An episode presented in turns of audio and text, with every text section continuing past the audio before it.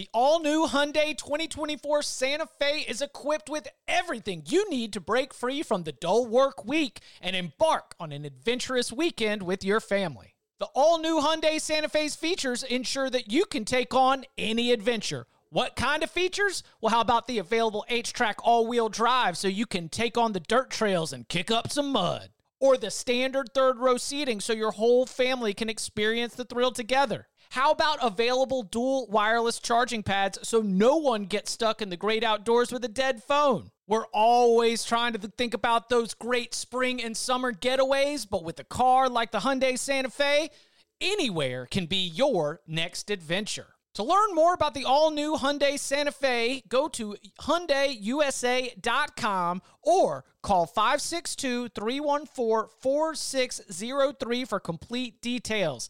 Learn more about the all-new Hyundai Santa Fe at hyundaiusa.com or call 562-314-4603 for complete details. To the house! This is unbelievable. Welcome to the Cover 3 podcast with your hosts, Chip Patterson and Barton Simmons. It's your call for the best college football coverage. From National Signing Day to the National Championship and everything in between, CBS Sports presents the Cover 3 podcast. Live late night Saturday, it is time for our week one instant reaction recap. I'm Chip Patterson. That's Barton Simmons. That's Tom Fornelli. We have gathered together because uh, week one, not quite yet in the books, uh, but certainly we've had enough thrills from Thursday, Friday, Saturday uh, to to fill up a good reaction pod. Right now, uh, as we are speaking, the Trojans are out there. The Graham Harrell offensive era is rolling. If anything goes bananas during the recording of this podcast, we will address it. But until then, we uh, we decide to look back at what has happened today and the rest of the weekend. Gentlemen, uh, how are we feeling right now? As on the East Coast, we are about to work our way into September. How we doing? Uh, we are feeling blessed after a miracle Auburn cover helped me lock up my Auburn minus three and a half because I'd, I'd been on a bit of a losing streak in the locks there as the day went on. So that was, that was a nice way to finish the day. Well, you were firing it out of the gate, though. Looked like you were going to run away with this thing in week one, and then you, you the I, I think the dentist the dentist lock is where he started to stumble. the juju, he got that drill on me, and I was going down. uh, yeah, yeah. It's uh, this was a this was a fun day because there was really only a couple of actual marquee games, but it was this day was so college football all over the place. There it was just so college football. There was FCS teams nearly knocking off FBS teams. There was like so so many of the preseason convictions have already been called to task based on what we saw on the field. And then with the night is, is, is closed with a with a really good Auburn game, and here we are as uh, as USC starts to do some USC stuff, and let Fresno State sneak back in here too. So it, this is uh, this, this was a very satisfying day just from a observational standpoint. I think that I might have texted to like no fewer than like seven different friends just who who of course you know everyone hits you up on a day like today and and I just and a lot of my responses were just I love this big dumb sport so much like this this big stupid sport with so many different ways that things can go, so many blown leads, so many comebacks, hearts broken. It was it was all fantastic. We will get to uh, some of those FCS teams and some of those blown leads in a little bit, but let's let's start with the uh, the Auburn win against Oregon because it had. Uh, it had a lot of different angles to it because there were a lot of different times where we had a certain outcome in mind because Oregon comes right out of the gates and uh, and Barton I'll I'll start with you first because you know as we are trying to prepare for this podcast, Tom, you had to write about it for CBSSports.com. Uh, we all had our different assignments. You you're kind of working all your different angles, and for a good portion of this game, you had to commit to the idea that Oregon was about to win. You had to commit mentally to the ideas like, okay, so what does this mean for Oregon? What does this mean for the Pac 12? What does this mean for Auburn? All of that.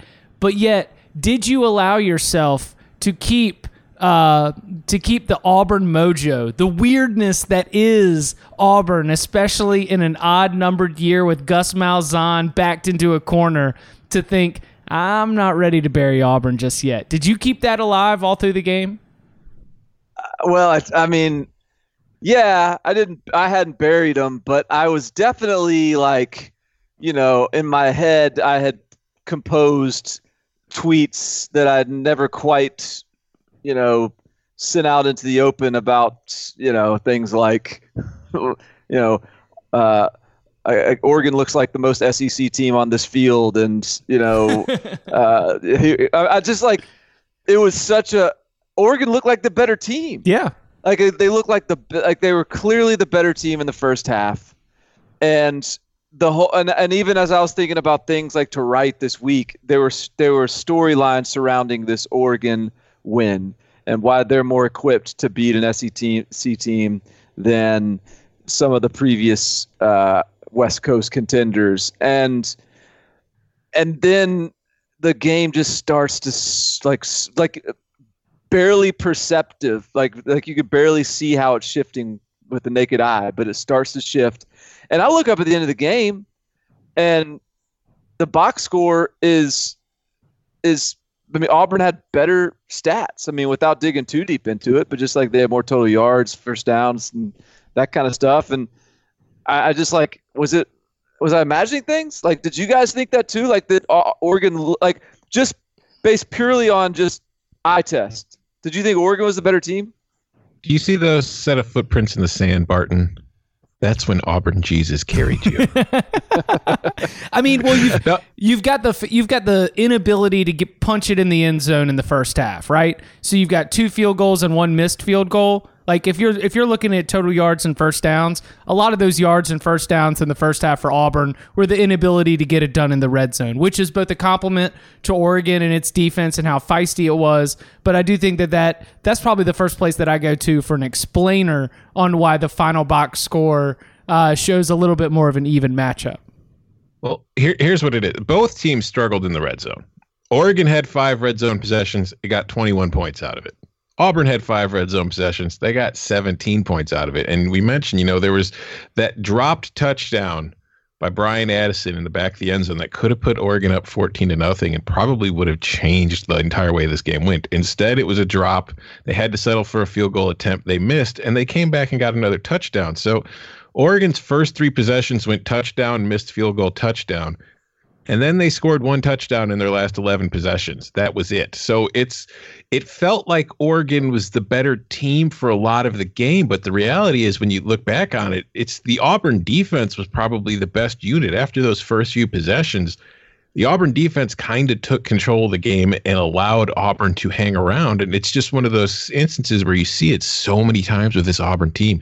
They hang around and they hang around. And then at the end of the game, something crazy happens. And that's exactly what happened tonight. Well, I, I also think, yeah, I do agree. Auburn's defense was outstanding.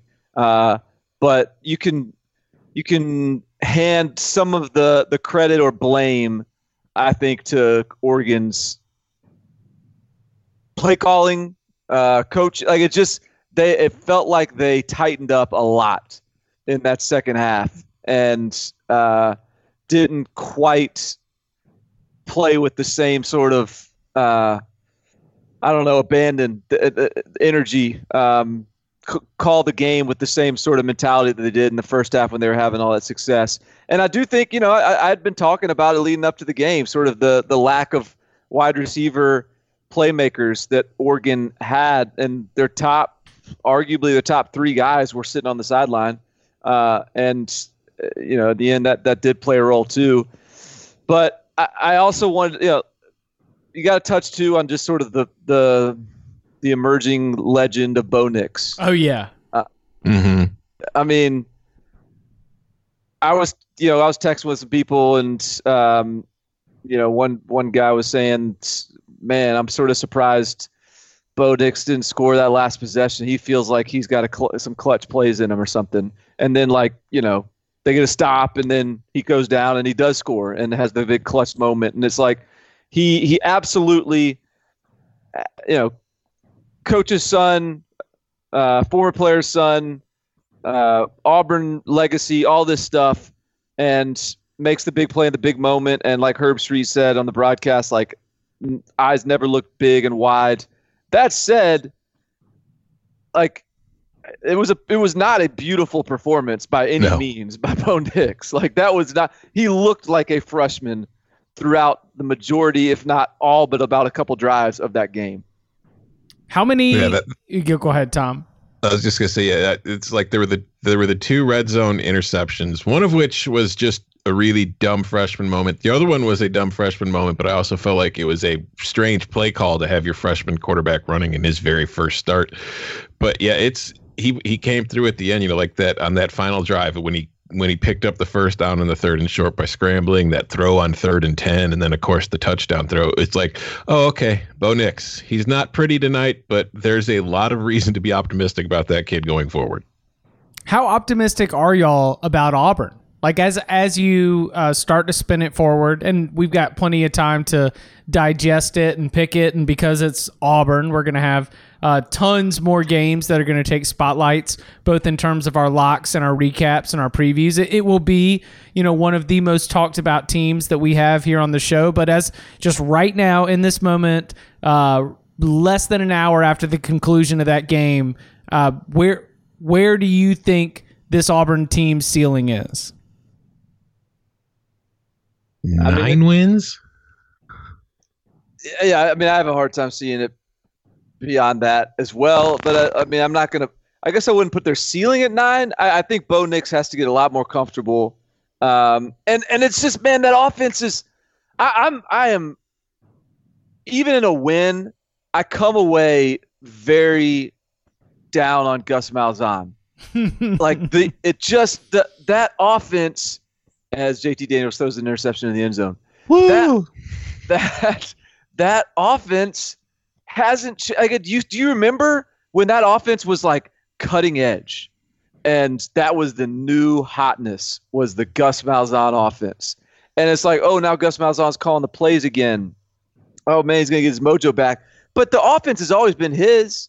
It's just someone else calling the plays of his offense, and it always looks like this. And it's just sort of this, you know, like one receiver routes, play action shots, uh, grind run game, and like even tonight, like Bo Nix, he there there really isn't. I don't. I mean, I- yes, he is a true freshman, but you you don't see the quarterbacks at Auburn like really go through progressions. It's for for Nix. It's you take look at look for your shot, you play action, look for your number one option, and then you go. And part of that's being a true freshman. I think part of that's not really being coached to do otherwise. And I don't know, man. I'm not. I'm. I don't leave the game any more confident that Gus Malzahn can take Auburn to to heights beyond like the nine win threshold. I leave the game very, very shaky with my bullish take on Auburn in the preseason. I think I think that what you said, Barton, is spot on, and some of it might be personnel. Like it might just be that uh, you know, like wasn't Seth Williams a pretty highly touted prospect? He's a sophomore now, right? Uh, yeah, I mean he was a four star. Four star, but okay. Well, that's I mean, Yeah. You know, I just don't think that they are overwhelmingly impressive at the skill positions. I think that it felt like their most successful offensive plays were when they hid a receiver or Oregon forgot to cover a receiver and when like that's how you're getting your chunk plays. I understand that some of that's by the nature of the system because Gus wants to run fast. He wants to stress the defense. He wants to, you know, put them in awkward personnel groupings, show you a lot of window dressing, get your eyes in the wrong place. I understand that like trickeration's at the center of it. And if, you know, part of buying into the Auburn stock, I, I know that I am getting some of that, but it really felt like that was all they got against Oregon was, uh, again, at the end, the score comes in this sort of frantic uh, moment. And before that, the only touchdown seemed to come in because of the other team's mistakes. This offense, outside of running at tempo, and there was one stretch, maybe one drive when I thought JaTarvious Whitlow really got it going and the offensive line started to get a push. But it did not feel like they were out executing or effective uh, in a major way against this Oregon defense. Maybe we will go on to see that that is the Oregon defense. But uh, I I came out of the game like much like you, Barton, where I was like, man, this this Auburn offense is really lucky that its defense is going to keep it in every single game so that it can hope one of these trickeration moments works out in its favor uh, in all of the close games against the best teams. They've got another. they- They've got another big upset in them. Or I mean, this wasn't an upset, but they've got an upset. They've got a big upset in them somewhere along the way. They've got a head scratching loss somewhere along the way, and Yes. they'll and they'll you know and then they'll have they'll toss up a few of the A and M type games and you know win some and lose some. So it's uh, I think that lands it probably still in the eight and nine win range. Um, okay, so the SEC in general and the SEC East in particular really uh, took center stage. And in the same way that I feel like we were cautioning about trying not to overreact, I, I wonder if I, I wonder where we toe the line between uh, pointing out uh, uh, individual bad losses and questionable situations and where we uh and where we can group these things together. So, like, f- let's let's start with uh, Tennessee. Is is this an in, is this an individual instance? Is this one game, or are things seriously wrong with Tennessee right now? I I think that there's some plenty. Of, I don't know if it's like you know, it's not like an emergency because we see that so much in the first week where weird things happen. Okay, but they also lost at home to Georgia State, a team that went what two and ten last year, I believe. Yes. So you can't write it off too easily. And it's not like it was a fluky loss. Georgia State was outplaying Tennessee for 60 minutes. It started right from the beginning of the game. Tennessee fumbled on the second play of the game. Georgia State scored right afterwards. Then Tennessee came back and took a 14 to 7 lead. And I figured at that point, okay, game's over. Tennessee's going to run to her out. It just never happened. They couldn't, you know, they could not get Georgia State off the field whenever they needed to get them off the field. And then in the fourth quarter, it was Georgia State that looked like the SEC team hosting, you know, the Sun Belt team. They were just grinding Tennessee down in that fourth quarter, outscored them 17 to 10, although, you know, Tennessee had that touchdown with 2 seconds left to make it look like it was a closer game than it was. Georgia State was just the better team on Saturday, and if that there's no way you can look at that and say that's not a concern for Tennessee. Yeah, I mean it's hmm. Georgia State went two and ten last year, like you said, Tom, and it's not hyperbole to say that there is not a single player on their roster that Tennessee wants or wanted. Uh, Maybe Dan Ellington. Maybe. saying, yeah, like now, now, yeah, like Dan Ellington and uh, you know, but but out of high school, like Tennessee took every single one of their guys over the Georgia State guys, and so this is there's there's zero excuse for a loss like that, like just none, and I- I, mean it's it's it's just hard to wrap your head around. Like, where? How did we get this this bad? How did it sink this low? They've got players. I don't understand it, and it's uh, and it's and it is a a, a coaching staff. It's like an all star coaching staff. So something's wrong. But who who do we who do we blame here? Like, who, what do we what do we even do? Like, I don't even know where to go if I'm Tennessee. It's like, who, who are you firing? Who are you hiring? Who are you like? What player? You just got done having a really good recruiting class. Like, what's? Uh, it's almost like you just got to sit and wait this thing out and just sort of, you know, wait wait for the sun to to, to set and rise uh, uh, for a long time, and then eventually just time will pass and you will have gotten a little bit better. I, I don't know. Like, I don't know. I don't. It's it's a discouraging place to be. I think right now for a Tennessee fan. So they said all the right things was the the takeaway that I got from some of the post game press conference. There was no uh, there was no excuse making. Everybody was sort of stepping up, but that has been uh, sort of a through line through the Jeremy Pruitt system. And and Barton, if you're looking for a place to go, how, how about this?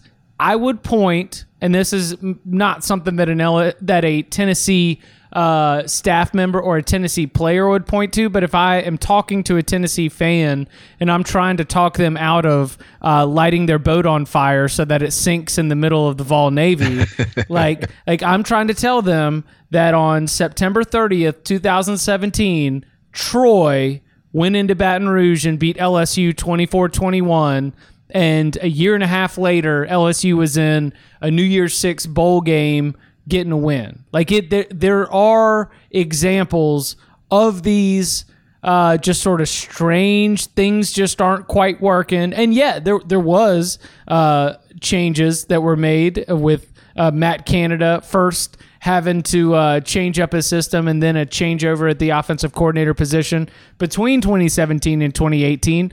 But these these games can end up being Tennessee just didn't show up. Something's not right. There there is an out for this, but it is uh, it is incredibly um, damning when put together with the entire body of work. Like I think that if Tennessee had had a one-off loss to Georgia State like this, uh, I think that we would dismiss it easier than having it line up right next to Missouri losing to Wyoming, right next to South Carolina losing to North Carolina, like right next to just what seems to be like carnage within uh, within the SEC East and within the SEC. I guess uh, if if you extend it out, did we have any West teams lose? Arkansas messed around with Portland State. Um, Ole Miss lost to Memphis. Oh, Mississippi man. State struggled with the Cajuns. Arkansas beat Portland State by seven. You know, I mean, Auburn, nothing to be ashamed of with their win, but LSU and Alabama dominated Duke and Georgia Southern. Georgia beat up on Vandy pretty well. But other than that, there weren't exactly a lot of, you know, resounding performances in the conference. I think I think that Tennessee, yes, like this is this is going to cause a lot of soul searching, but I, I wonder if it is it is standing out even more so as one piece of a bigger puzzle or a bigger narrative that was built through the results in week one. So I almost tweeted something like, um, "Is is is the SEC East the worst division in college football?" Man, your and- your drafts. I, I want to see Barton Simmons drafts. but but but I part of the reason I didn't even tweet it is because I thought about it, I was like, wait a minute, did I did I tweet this exact same thing last year? Like, am I crazy? Does this happen every year? Is it?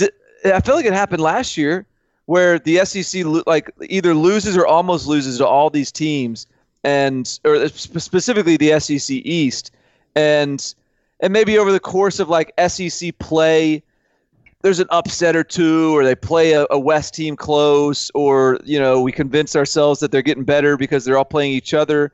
But ultimately, like I think this is a pretty. I mean, that's a terrible look for the East. What they did today. I mean, Missouri losing to Wyoming.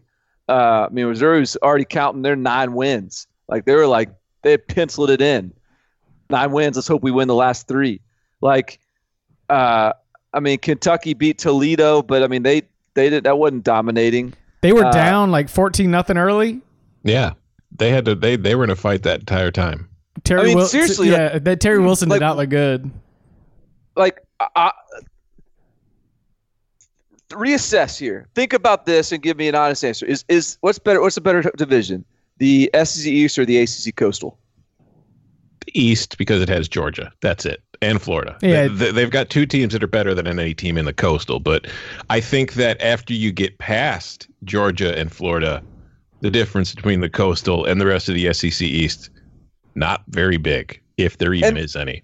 and this might be an overreaction by me, but it also it, it also might be the proper reaction that then gets watered down with a bunch of interconference interdivision games and we don't and we just start deciding the SEC is better again just because sort of you know uh, the the season progresses. And you know so I, it's just uh, I mean at what point do we stop sort of making excuses for these sort of gross early season showings Well, it, it's. I tweeted earlier today, and I, I got yelled at a lot by a lot of SEC fans for it. I said, and this was before Missouri lost to Wyoming. I just, but I tweeted, if imagine if the Pac-12 lost to Memphis, Georgia State, and North Carolina today, everybody would be talking about how it's eliminated from the playoff already, and they're going to talk about how it's eliminated from the playoff because Oregon lost to Auburn by six points at a last-minute TD.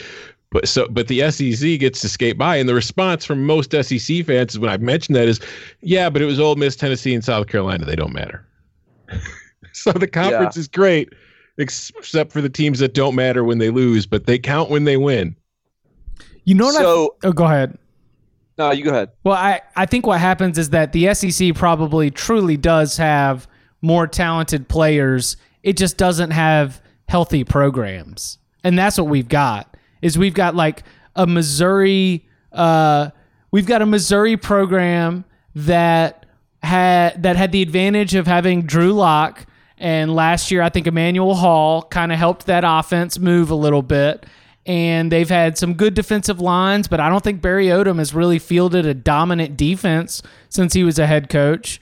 We've got Will Muschamp, who has had a South Carolina team that frequently uh, has had head scratching losses and lacked the kind of quality win that you want to see.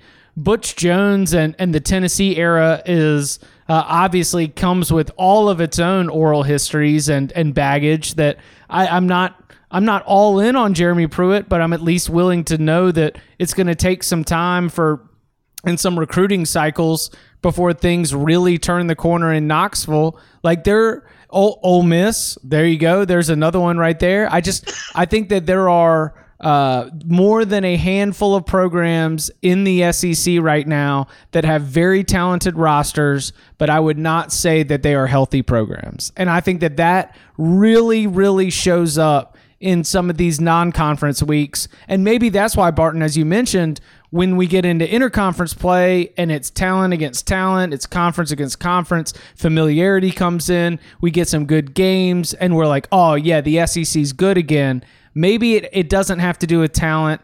Maybe it is like how healthy is your program? And and that's where best becomes one of those, you know, in the eye of the beholder type analysis because you know, yeah, you could have the best players and and you could uh, be good and, and you could be the best, but if it's not a if it's not a healthy program, I, I think there's something to that, and it, it gets exposed in bowl games and non conference games in some of these more one off scenarios. So just to, uh, so I wasn't making it up. I just looked at last couple of like week ones uh, in the SEC, and the, the 2018, 2017, you know, whatever, some some head scratchers, but nothing terrible. 2016 wasn't a great week one. App State really should have beaten Tennessee. I think because I think this is the year I was thinking that. Uh, the great Perry Orth led Van, led South Carolina over Vanderbilt.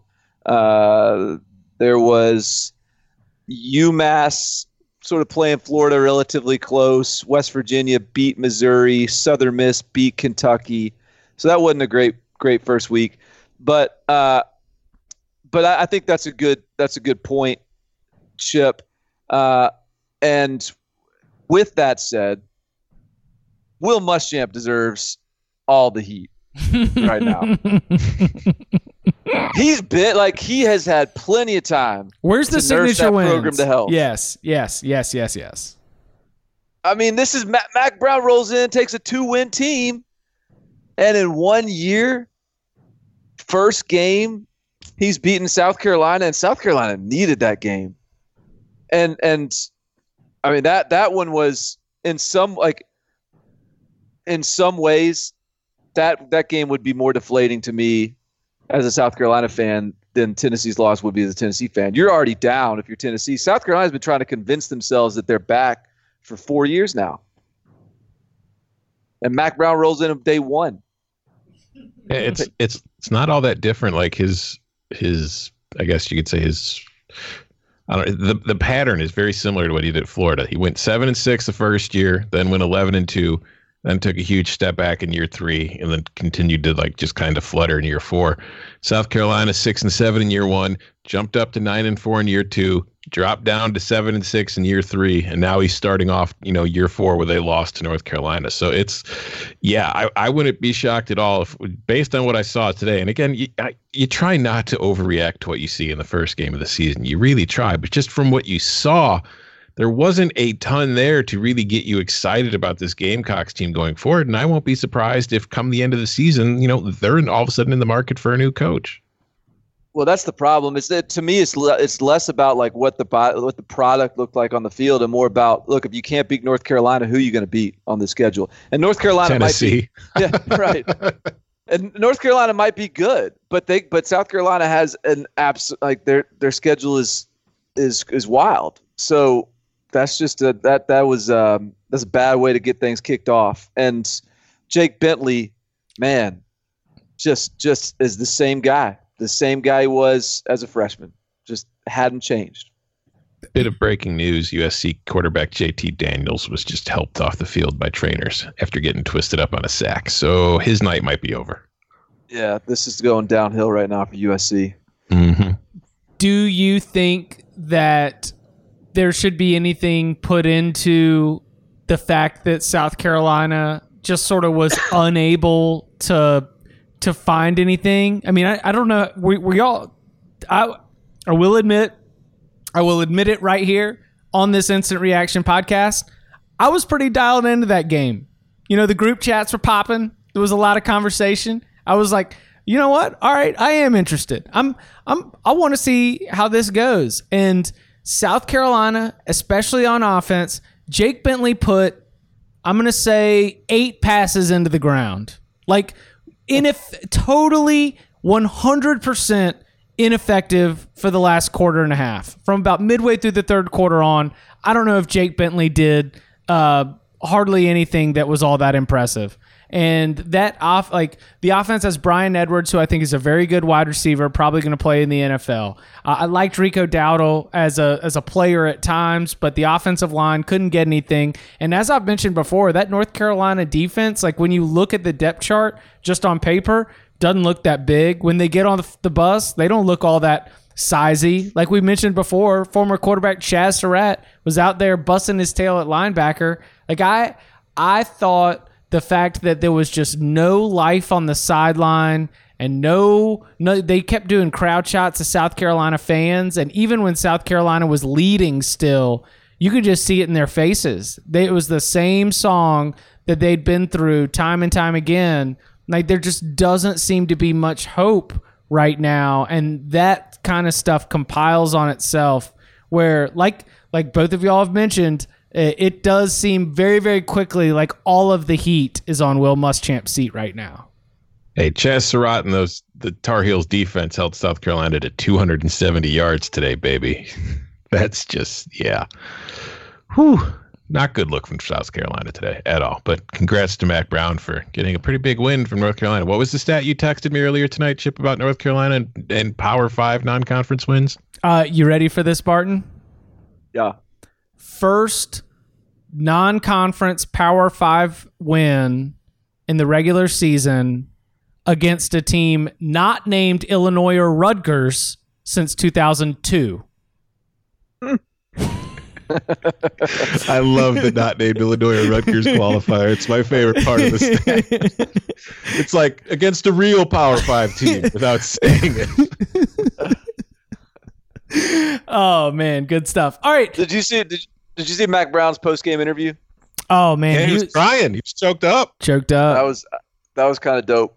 I like I kind of I was kind of I kind of felt the feels a little bit in that one. Got a little dusty in the in the old uh in the old viewing studio in the Simmons household. I like he he said we made so many coach and they did make so many coaching mistakes. Yes. it was it was clearly uh, the first game back for somebody who had spent Saturdays with Jonathan Vilma in the ABC halftime studio.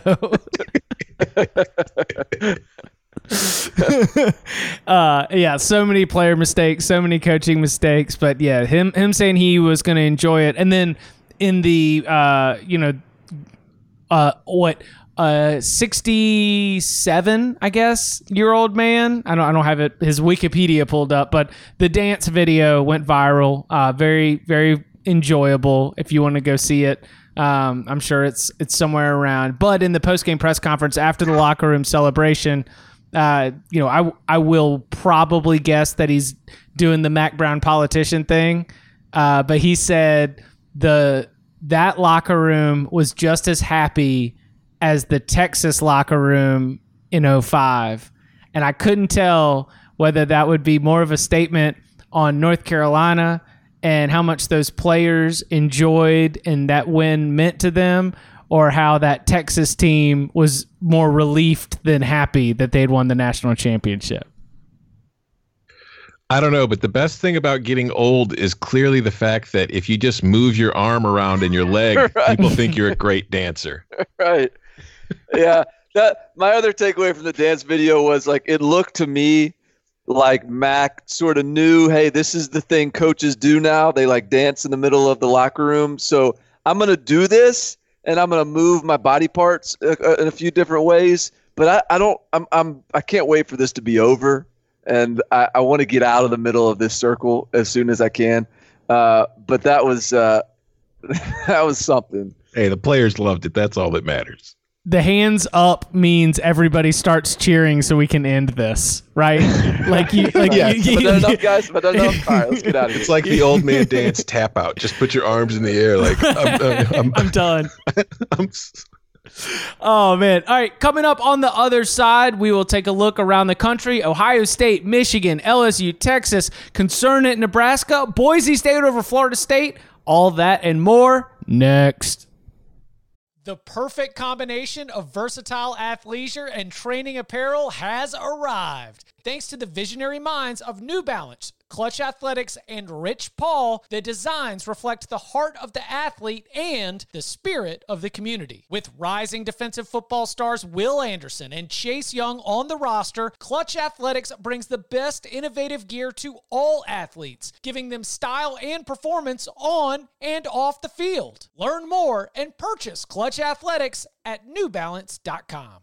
This episode is brought to you by Progressive Insurance. Whether you love true crime or comedy, celebrity interviews or news, you call the shots on what's in your podcast queue. And guess what? Now you can call them on your auto insurance too with the Name Your Price tool from Progressive. It works just the way it sounds. You tell Progressive how much you want to pay for car insurance, and they'll show you coverage options that fit your budget. Get your quote today at progressive.com to join the over 28 million drivers who trust Progressive. Progressive Casualty Insurance Company and Affiliates. Price and coverage match limited by state law.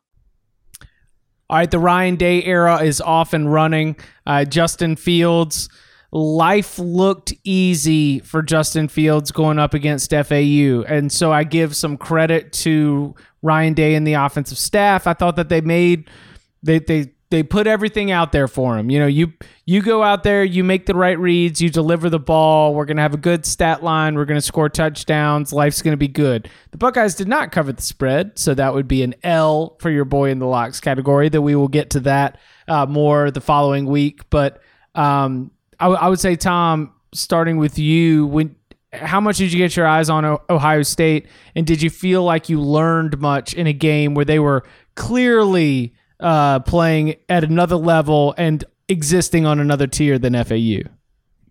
I mean, you didn't learn much. You just you kind of it was confirmed. It's like, okay, yeah, so Justin Fields is good. Ohio State's talented. I mean, they were up what twenty eight to nothing in like five minutes. Yeah, The game was over really quick, and then after that point, they just kind of went into okay, let's not get hurt mode, and just kind of cruised for the final, you know, fifty five minutes of the game, which is incredible to think about. But yeah, I mean, Ohio State's really, really good. Justin Fields had the four touchdowns. He had 234 yards passing. He also had a rushing touchdown to rush for 61. J.K. Dobbins got his 91 and his touchdown. Binjimen Victor kind of just said, Hey, I'm the new stud receiver. Everybody learn my name. It's spelled weird, but it's not that difficult to say. And then the defense did, you know, just showed out. I mean, FAU finished with 21 points, but 15 of those points came in the fourth quarter when your starters were long gone for the most part by then. And Lane was just in the, well, I got to give the boosters their cover mode. So it's, there's not too much to take away from this other than, yeah, Ohio State, good, talented, better than FAU. Yeah. Um, I mean, Justin Fields is that he is sort of what he what we thought he was, which is good. good uh, that's a good thing. Um, uh, he's not. I mean, the, uh, what he had four touchdown passes and a touchdown run. Is that right? Mm-hmm. That stat. Yep. And and I think, uh, I mean, really, three of the touchdown passes were just no one near the receiver. yeah, No. like like like one of them he had to at least just sort of put it in the area uh and, because there was actually like a, a db like trailing the receiver but i'm not you know and and i i am anxious to anoint justin fields because i i, I was one of the the folks hyping him out of high school but this is it's not time to do that yet because this is just making sure he's he checks the like talent box, and I think he does. And I think the offense is going to be really dangerous with him. But we can't. I'm not sure we like can put any Justin Fields is like the question is Justin Fields good enough to take Ohio State to the playoffs? I'm not sure we can put that to rest after the FAU showing. When I compare it to Michigan, though, Barton, I. I did you get your eyes on Michigan Middle Tennessee? It was going, Yeah, gross. Gross. Yeah. See, I come out of uh, today. I agree with you. Like, I totally agree. He just had to sit back there with good protection and wait for the mesh route to complete to throw it to a wide open receiver down the seam. Like he, everything was laid out. It was all on easy mode. He was playing Madden on rookie. I agree with you 100%.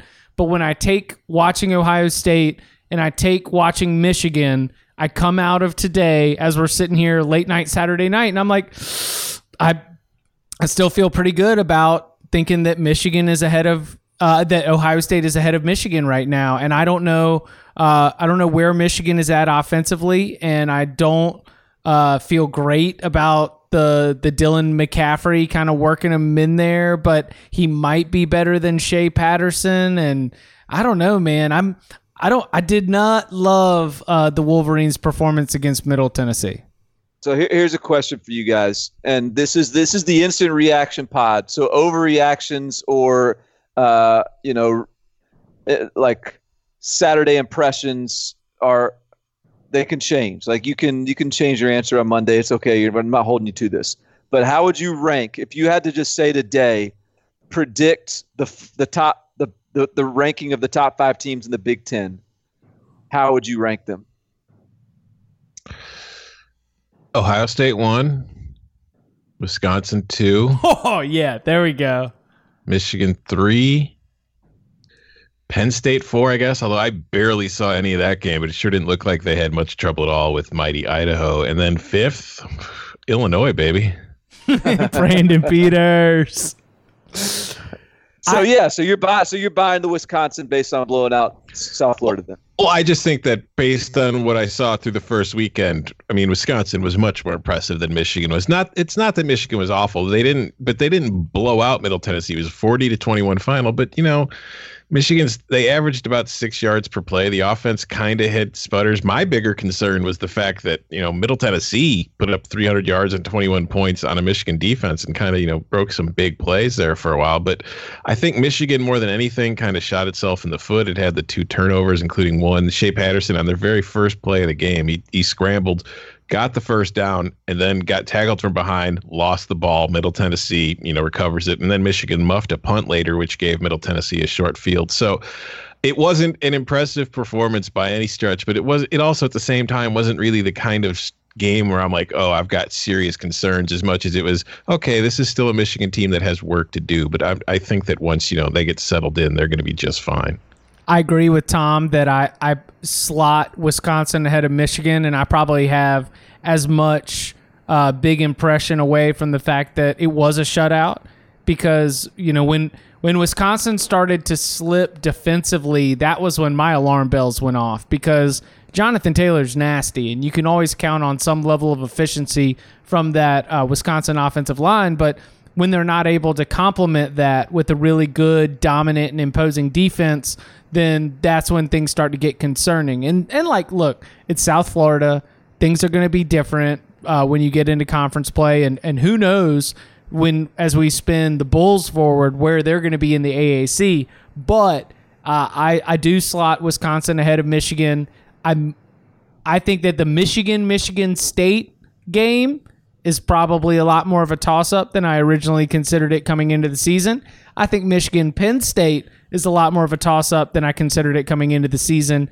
But uh, also to welcome in Scott Frost, Adrian Martinez, and the Cornhuskers in there, uh, I found it interesting that Tom didn't mention them.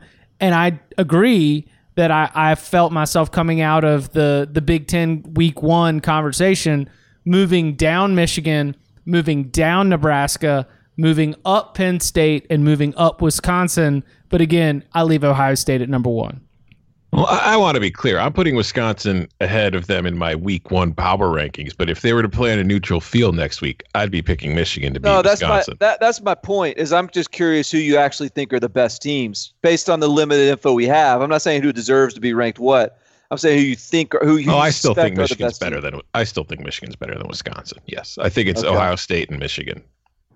Okay. See, I, I'm, I, I am, I mean, Penn State. I know it was Idaho, but Penn State is is probably going to have a better defense this year than Michigan is. They've got better Really? players. Yeah. I mean, Penn State's Penn State's players on defense are, I mean, they're loaded on defense, and so the question I have is with their offense. Their offense is, I mean, it's it, like I don't know, I don't know like where the delta is between like where your offense should be against MTSU versus where it should be against Idaho. Like I don't know what the, uh, you know what what the leveling factor is that's that allows us to compare those two. But um, I just, I mean, I and and look, I, I grant that Michigan it was it was first first game of a new coordinator in a totally new system, so we should allow them some growing pains. But um, I just think that it's Penn State's going to have a the the schedule. Who they play someone this week they should beat, um, and then they play Pitt, and then they play somebody good. Uh, they play Buffalo this week, and then they play Pitt. Then they play at Maryland. Then it's Purdue. Then it's at Iowa, and then Michigan. That that is about as uh, that's about as good of a schedule as you can ask in terms of building up towards like the the, the beat of the schedule. So Penn State's gonna have plenty of time to get clicking. I just I am tempted to think Penn State is going to be the, that sneaky team in the Big Ten this year. And I Oh. and, and I think that could mean they're, that they're the second best team. Yeah, no, I don't. I don't Or think third. that's. Im- I don't think it's impossible by any stretch. But I'm not ready Yeah. to do that just yet. I think that if you give me Michigan State minus six and a half at Penn State on October 19th right now, I'm taking Penn State money line. Penn State versus who? Michigan. Oh, sorry. I said Oh, yeah. Michigan State. I but thought you said Michigan State. Yeah, yeah, In yeah. Penn State, Yeah, yeah, yeah. I, I mean, I think I, I I think I would too. that's fine. But for I mean, for all the struggles that Michigan seemingly had tonight, it still put up 40 points. It's Yeah, I'm I, and and uh, and uh, like I said, this is all just this is this is snap judgment time right now. So I'm not I'm I'm not uh, I'm not trying to sentence them to anything for this. Granted, I'm just just 40 talking. points is only 40 points is only half of 79, which is what Penn State put up. So, yeah. No, I, I, listen as as somebody uh, who was interested in Michigan going over 55. The fact that I needed a Middle Tennessee late fourth quarter bizarro touchdown to hit that, there was a lot of frustration with Michigan's offense for hey, your it boy don't on matter how Saturday you get there. It just matters that you get there. Um, all right. So what about Nebraska? Is that is is there warranted concern for the fact that it was a it took three non-offensive touchdowns for Nebraska to win by 14? Uh yeah, I mean, I again, it's you never want to overreact too much. It could have just been, you know, an offense playing its first game of the season and struggling, but the offense certainly didn't look, you know, to be firing on all cylinders. Adrian Martinez did not look great. He only threw for 178 yards. He was 13 to 22. He didn't throw for a touchdown. He had the one interception. He ran 13 times, only had 6 yards, you know, that, because of sacks, but it's just it was not the kind of performance you expect because like you said they needed their defense to bail them out. And when you tune into nebraska and you everything you hear about them you know with scott frost and what he did at ucf and when he's coming to nebraska and they're going into year two and last year the defense was awful and the offense is what you know really helped them win games down the stretch. So you come into the season against south alabama and you think oh man they're gonna they're going to put on a show for the home crowd today. They're they're going to put up some points against the Jaguars, and they couldn't. They they really could not find any kind of rhythm offensively, and it, it's I it's something I think that is a concern for the coaches, or at the very least, maybe they're looking at it as a learning experience, something to coach them up on, to figure things out. You know, make sure you know maybe Nebraska got caught up in its own hype because there's been a lot of hype about it this offseason. So maybe this is one of those chances for the coaches where it's kind of a blessing in disguise, a little bit of a wake up call for them as they go into next week ready to actually have to prepare and play football. But it it I don't want to freak out, but just yeah, it was when I was watching that game, it was like they they did not look sharp at all. They did not look cohesive. The offensive line I thought was kind of you know soft at times. You weren't really able to get any push. This is Nebraska averaged 2.2 yards per carry today against South Alabama. I'm not knocking South Alabama, but if you can't get three yards per carry against South Alabama, what are you going to do against Wisconsin? What are you going to do against Iowa? You know, and so it's that's a concern to me. That offensive line's got some improving to do. I, I baked in a lot of year two coach uh, impact for team improvements, you know, and, and uh, that's probably a, a good lesson to not assume that just because you you know you hear good things or you you know like I think you got to prove it in order to to to start to trust um, significant improvement. I say that with with Chip Kelly in mind for that Cincinnati clunker against Mm. uh, you know where where Cincinnati just totally just beat the hell out of UCLA, just beat them up. Uh, Scott Frost and Nebraska just you know didn't didn't look didn't look like it took a big step forward against South Alabama. Obviously, Jeremy Pruitt's another year two guy. Um, Willie Taggart. Willie Taggart, you know, uh, Chad Morris, the year two guy who didn't look much better at arc. Like there's, there's probably more out there. I'm not even thinking of, but uh, a lot of a lot of year two clunkers in week one. Mountain West had four victories over Power Five teams. Is the Mountain West back? ever- it is the premier gone? group of five conference now. Yeah. I love the Mountain West. Tom West is a very fun conference for sure. I don't know if they're back because they did they did win a couple games, but if you look elsewhere in the conference, they lost some too, and they kind of struggled a bit. San Diego State with a big, big time six nothing win over Weber State tonight. All right, I I mentioned this beforehand, so I hope that you've had time to consider it. Two questions for both of you. Uh, number one is going to be the most stunning result, followed by the most satisfying result, and the the qualifier that I want to put on this is stunning and satisfying. I don't want it to be within the context of the everyone conversation. I want it within the context of your view of college football. Like with the way that you saw things. And it doesn't have to be a lock or a prediction, but just the way that you see the landscape. What was the most stunning result where you're like, man, I, I did not see that coming? And then the most satisfying result where you feel like you had it called. Barton first. Uh, I'll do for the most stunning. I'll go to the Iowa State game. I mean, they. I, I was watching that one close. Uh, they needed all every bit of three overtimes to beat Northern Iowa, and that's that's a that's a bad start for my ten win Big Twelve championship game Iowa State Cyclones. So I would say that was stunning. Now, now that said. I actually don't really I'm not really worried about it. Like I actually think that that this can be excused because that's just what kind of Iowa teams do. They just they they just kind of get in these backyard brawls and they all are just you know bunch of farm boys that you know have known each other and they just kind of big old country fed boys and they somebody wins, somebody loses. It's always close. It's like you replace uh, you replace corn with uh, I don't know whatever stereotype we want to have for the Tennessee Mississippi border, and you just sort of say like, yeah, it was Ole Miss Memphis. It was it was a Right. it was a it was a bar fight.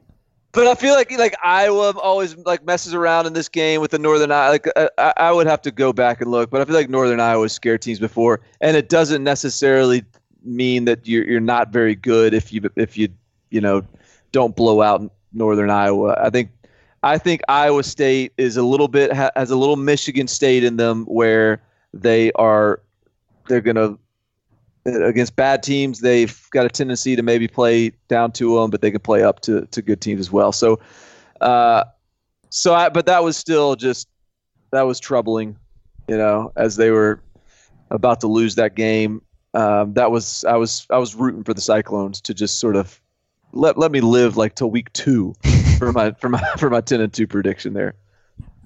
What about satisfying? Satisfying. Uh, you know, I think the like this the that that Ole Miss struggled the way they did. I I think look they looked about like I thought they would look. I guess. I'm not satisfied to see them struggle, but just I feel like I had that one pegged. Right. Um, and that's gonna, yeah, and that's what I'm going for here. We're not Right. delighting in the joy. We're not delighting in someone else's struggles, but we're just we're just patting ourselves on the back. Yeah, I mean, I think this is going to be a long year, and um, that game against Memphis doesn't really change change my opinion there. I mean, I think this is still going to be a really long year, uh, and I mean, that Cal game is going to be an ugly one because Cal ain't scoring on anybody. Um, that I mean, it was it is encouraging that that Ole Miss's defense is, is playing a little better, um, but but no, like that was that was about what I f- sort of expected Ole Miss to look like. Tom, Uh, I would say the most surprising thing, I, besides Tennessee losing to Georgia State, for me was just Florida State completely collapsing against Boise State on Saturday morning. Because I mean, that was, I felt like we went through an entire year of Kendall Briles and Florida State fans reacting to their offensive coordinator in about a two-hour span. Because this was a team that jumped out to a huge quick start, had the twenty-four to six lead on Boise, and like the first 20 minutes of the game and then just pretty much stopped playing football on offense and the defense kept giving up touchdowns. That whole kind of thing was kind of shocked to me because I had the over on Florida State's win total this year. I thought that with Briles in there, with it with a second year under Taggart, I thought that this was a team that was going to take a step forward in 2019, not in that whole really competing with Clemson kind of way, but at least becoming a possible third team in the ACC that you kind of have to respect. And that all went out the window really quick in the second half of that game. what about your satisfying? Uh, this isn't about really for me as much as it's uh, UTEP has won the last two bottom 25 titles. And on Saturday night, UTEP beat Houston Baptist narrowly 36 to 34. But the Miners are 1 and 0. So that means they've already got a good head start on not, you know, on avoiding the three peats. So I'm very happy for the Miners. For at least one week, they will remain outside the bottom 25. Uh, all right, I'm going to say that my most stunning result, the one that I absolutely did not see coming, was Texas just heavy handedly throwing down Louisiana Tech. I had uh, many, many good reasons to pick Louisiana Tech against the spread, and they did not have a lot. And I, I am having trouble uh, be, because I, I don't get the Longhorn Network, and I will have to find the replay of that. I'm having trouble uh, deciphering whether that is a good sign for a Texas defense that had to replace a lot of key players, or whether it just means we've turned a corner in this particular cycle of Skip Holtz's Louisiana Tech team. So it is stunning because I'm still trying to unpack it as we record this podcast. 45 14 was not how I saw uh, that one playing out, especially with the fact that Texas had that thing as a shutout for most of the game. My most satisfying result is Boston College over Virginia Tech. I thought the wrong team was favored right there, and I think that the way that Boston College was able to get going on offense against Virginia Tech only reinforces the idea